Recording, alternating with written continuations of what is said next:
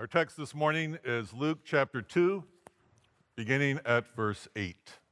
Hear the word of the Lord. In that region, there were shepherds living in the fields, keeping watch over their flock by night. Then an angel of the Lord stood before them, and the glory of the Lord shone round them, and they were terrified. But the angel said to them, Do not be afraid, for see, I am bringing you good news of great joy for all the people. To you is born this day in the city of David a Savior, who is the Messiah, the Lord. The word of the Lord.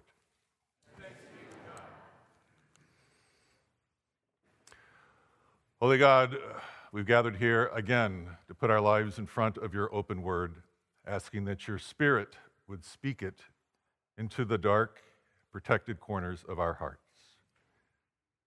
We ask this in the name of the Word made flesh, Jesus Christ. Amen. It was an ordinary night for the shepherd, just like all of the nights before it. They were out in the fields. Where else would shepherds be? Someone was probably washing the pots that had been used for supper. Someone else was heading out to take his watch over the sheep by night. Several of them were probably staring into the fire. A couple of them, no doubt, were wrapping up an argument, an old argument that they'd had before. It's all so ordinary. And suddenly an angel of the Lord stood before them, and the glory of the Lord showed around them, and they were terrified. Being terrified is pretty much the standard response to seeing an angel in the Gospels. Not so much for us anymore. We have so sentimentalized angels. We see them as beatific creatures on our Christmas cards that whisper, peace on earth, just an idea. or they're perched on top of Christmas trees with long, flowing, beautiful robes and their hands out like this as if to say, oh, just calm down. or the affable, bumbling Clarence in It's a Wonderful Life who just wants to get his wings these are not terrifying images. That's why we like angels, why they're so popular. We like the notion of a, a guardian angel. If you type the word angel into the Amazon search engine, which I did last night, you will get 150,617 responses just with books, all in print, about angels. Now, a few of them are about an LA baseball team, but most of them, most of them are about how you can channel angels. I was on a plane next to someone once. We got into a conversation. He told me after he found out what I did for a living, he was quick to tell me that he was an atheist, but that he did believe in angels. I said, I will pray for you. And then he said, Thank you. Now, what does it mean to be an atheist who's grateful for prayer and who believes in angels? But that's how powerful the image of angels are for us today, how popular they are.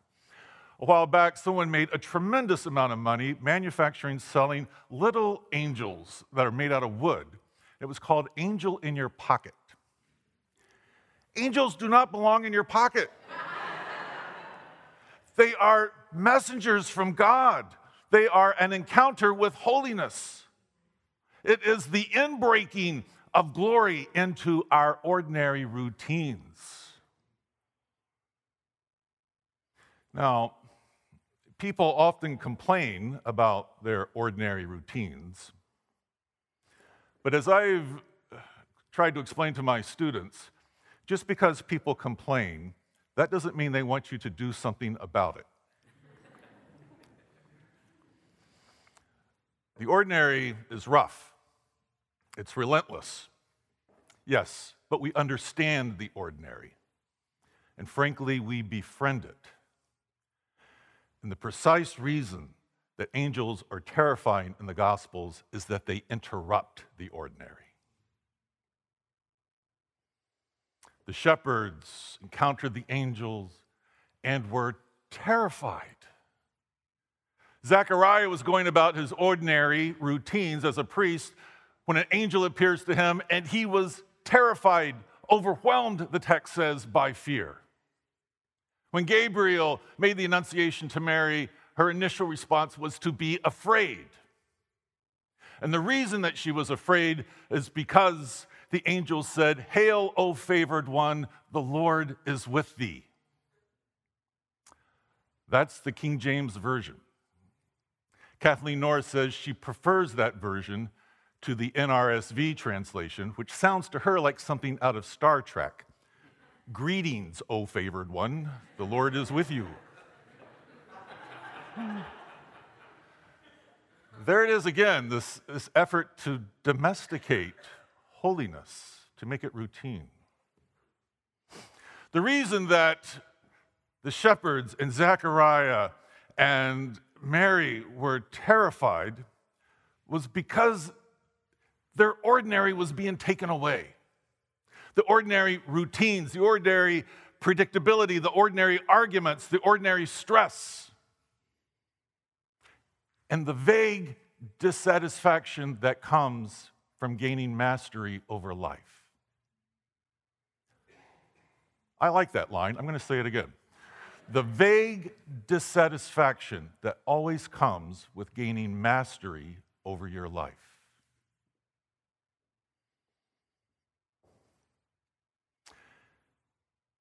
The ordinary is deceptively dangerous. If you let it, it will flatten out your soul. You know people with flat souls. All the mystery and wonder is just starved out of them. They live their life completely in the indicative mood. Your language people, you know what I'm talking about? The indicative mood. They wake up, they go to work, they go to class, they do their laundry, they run their errands, they watch Netflix. Or as the text says, the shepherds go out to the fields, they watch sheep at night. They should be living in the subjunctive mood, wondering what could happen. That's what the angels are trying to say to them. What, what should happen? Or if you don't like grammar, live hearing the angelic declaration The Lord is with you. Behold, it's time to start beholding. The Lord is with you. So who knows what can happen to you? To all the people, the shepherds say, to all of the people. Good news for all people. Behold it.